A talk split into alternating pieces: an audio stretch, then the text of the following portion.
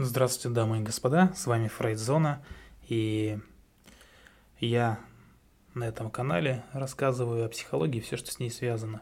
У нас есть телеграм-канал с одноименным названием Фрейдзона. Ссылочку на него я, как всегда, оставлю в описании касту. И предлагаю вам просто присоединиться э, к этой аудитории в телеграм-канале, к нашей аудитории, проявлять какую-то активность и Возможно, вас там что-то заинтересует, вы запишитесь на личное консультирование, может быть, даже ко мне. Так вот, о чем хотелось бы сегодня сказать. В 25 раз, в сотый раз, не знаю, в какой я уже сбился со счету, немножко хочу рассказать о, борь... о борьбе, о борьбе со стрессом. И постараюсь это вот максимально компактно, максимально точно и без какой-то воды так вот, почему конкретика? Потому что вообще, в принципе, я сам по себе за так называемую доказательную психологию, без, э, что называется, без какого-то, без какой-то эзотерики, что ли, как-то так. Э, вот стресс, стресс, да, сам по себе может вызвать нарушение в работе эндокринной системы. Почему? Потому что сейчас буду объяснять, почему. Там сбои в работе иммунитета, быть причиной аутоиммунных каких-то рецидивов. А, последовательность очень простая. Вы легко ее запомните. Во время стресса вырабатывается такой гормон, как кортизол. Да? А, то есть кортизол, скажем так, отрицательных эмоций – ну я его так, допустим, сейчас называю, кортизол, то, что выедает вас изнутри, скажем так. Я не говорю, что он совсем не нужен, но он нужен, естественно, для баланса гормональной системы, но когда его много кортизола, тогда не есть хорошо для организма. Так вот, кортизол выработался, вслед за ним э, высвобождается глюкоза. Глюкоза, естественно, нам необходима. Э, необходима для получения энергии, преодоления стресса да, э, для переработки глюкозы нам нужен инсулин. Так вот, при хроническом стрессе, если человек постоянно в стрессовом состоянии, э, у него постоянно вырабатывается тот самый инсулин, и, развивается резистентность, то есть ну, некая невосприимчивость, резист, да, невосприимчивость к этому инсулину. В итоге человек на выходе получает сахарный диабет. Вот понимаете, какая простая вещь, да? Что, казалось бы, вы думаете, что вы там, э, человек заболел, то, что он там сладкое ест, да, естественно, он в стрессовом состоянии, он еще и будет, э, скорее всего, сладостями все заедать. Но даже без них э, мы получаем вот такую вот печальную картину. И что же делать-то, чтобы не допустить таких печальных картин? Это просто был пример, и там вариаций конечных итогов может быть, конечно же, множество. Я заранее вас обрадую, может быть, кого-то огорчу, что в любом случае лучше обратиться к специалисту. Не занимается самодиагностикой, самолечением и так далее.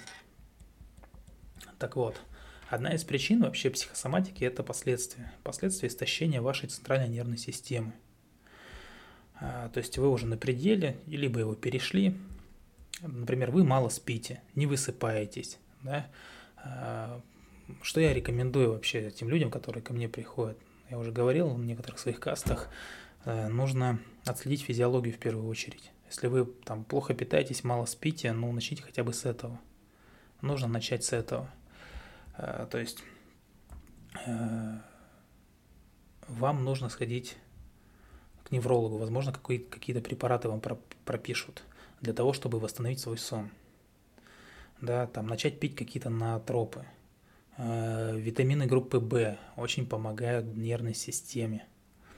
Это вы все и так знаете, но просто оставляете либо где-то на задворках, либо забываете просто об этом. Я рекомендовать сейчас какие-то определенные препараты, естественно, не буду. Это ни к чему. Лучше сходите к специалисту. Да? За рекламу мне никто не заплатил препаратов, вот поэтому и не делаю.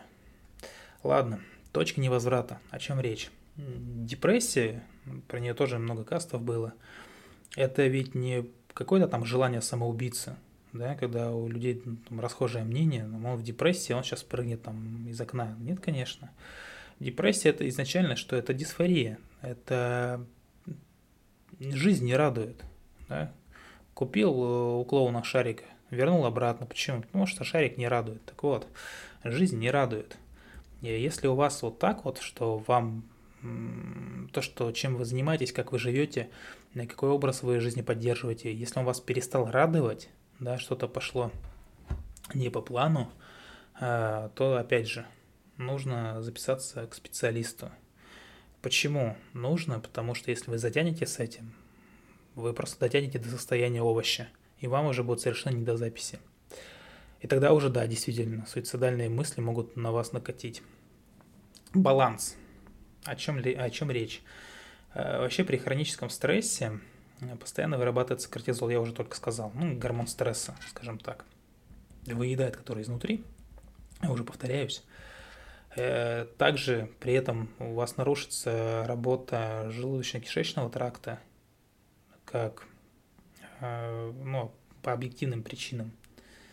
Появляются такие вещи неприятные, как панические атаки, ну и так далее.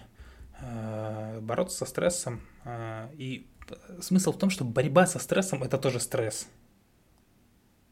Вот в чем вся какая-то такая вот загвоздка. То есть человек борется со своим состоянием, да, и при этом, естественно, он будет стресс испытывать.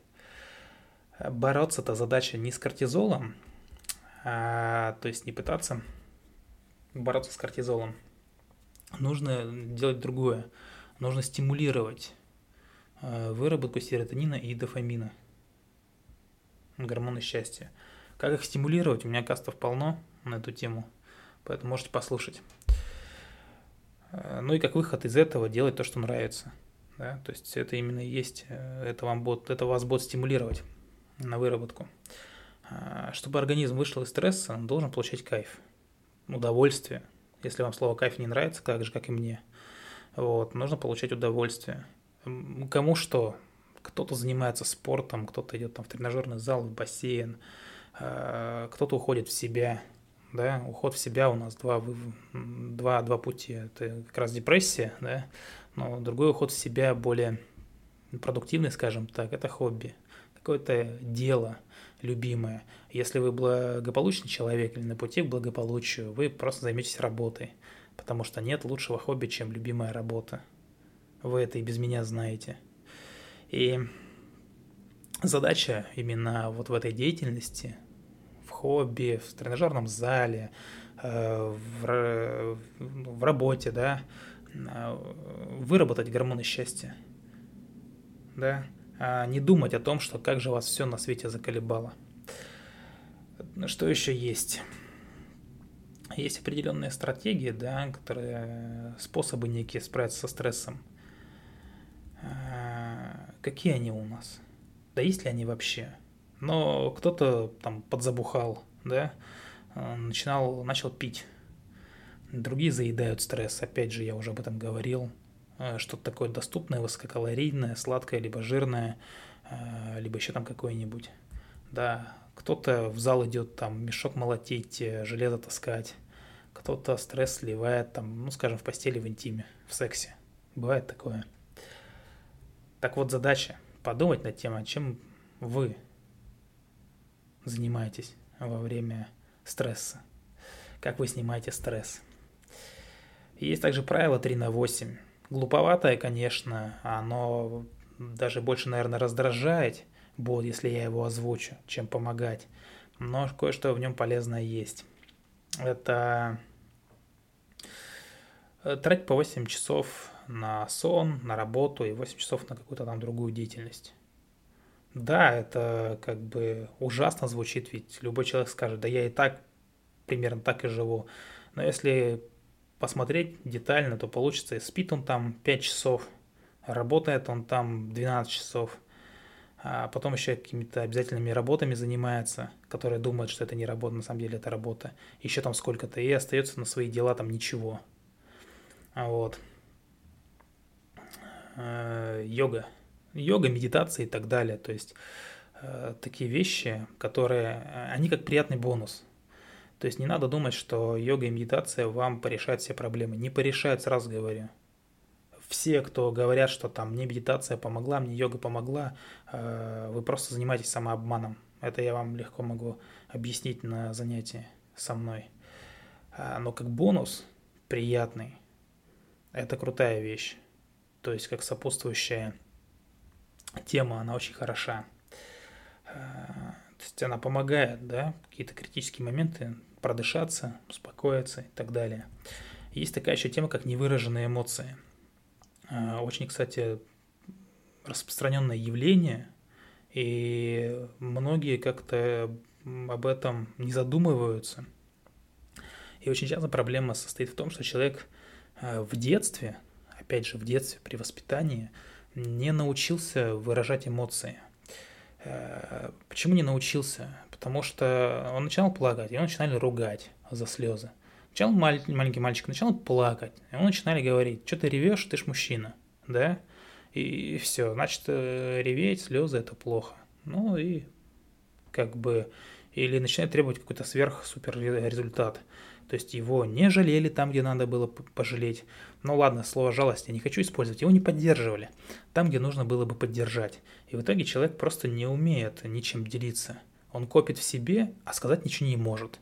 Допустим, э, есть такие люди, да, которые приходят вот в таком состоянии, плюсом ко всему у них еще какая-то небольшая э, они какие-то алекситимики, да, дислексия у них, то есть они даже словами выразить не могут, что они ощущают хоть словарем там подавай, то есть э, как бы им уже начинаешь настолько сильно помогать, что перечисляешь варианты чувств, слов и эмоций, и они начинают прикидывать, да, нет, да, нет, подходит им это или нет. Есть бывает и такое. Так вот, эм, э, чтобы немножко с этим разобраться, э, походите на какой-нибудь драм, драм-кружок – Лучше, конечно, к психологу, к терапевту, но если совсем край там, или вы так думаете, что вас пытаются все там обуть заработать на вас, на самом деле это не так. Э, задача любого психолога то, чтобы вам стало лучше. Вот. То походите просто в драм-кружок.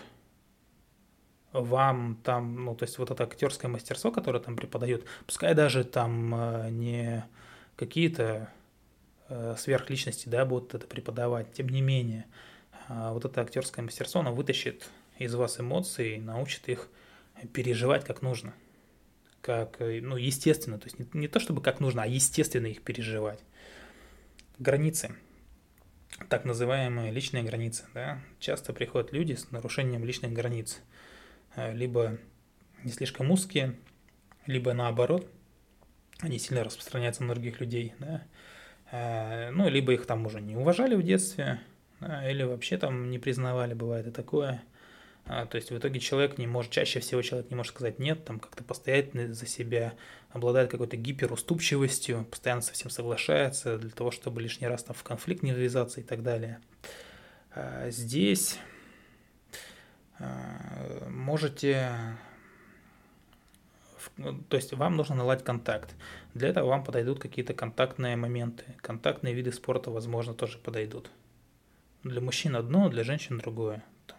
Есть контактные виды спорта э, для женщин. Там, ну, погуглите, что ли, я не знаю. На ум что-то ничего не приходит, но тем не менее. Борьба, может, какая-нибудь там женская, я не знаю, есть она, нету. Но тем не менее. Э, то есть подтянете личные границы физические, но следом подтянутся физи- э, эти психологические. Осознанность. Тут проблема очень такая острая по осознанности. Почему? Потому что люди очень часто живут, я это тысячу раз, наверное, говорил в своих кастах, живут на автопилоте, автозомби даже, скорее всего. Вот, делают все как-то рефлекторно, по наитию, типа, как привыкли и так далее, вообще не задумываясь о том, что происходит, что они делают. А, так вот вопрос в том, что и зачем мы делаем, да, что мы хотим на самом деле. То есть остановитесь и подумайте – лишний раз просто реально встаньте хотя бы, да элементарно, даже хоть как вкопанный встаньте, только нигде не там посреди проезжей части, имеется в виду, а подумайте, что вы хотите на самом деле. Для того, чтобы вам лучше думали, думалось, начните вести какой-нибудь дневник или там писать мемуары, то есть воспоминания какие-то. э, записывайте эмоции, воспоминания о них и так далее.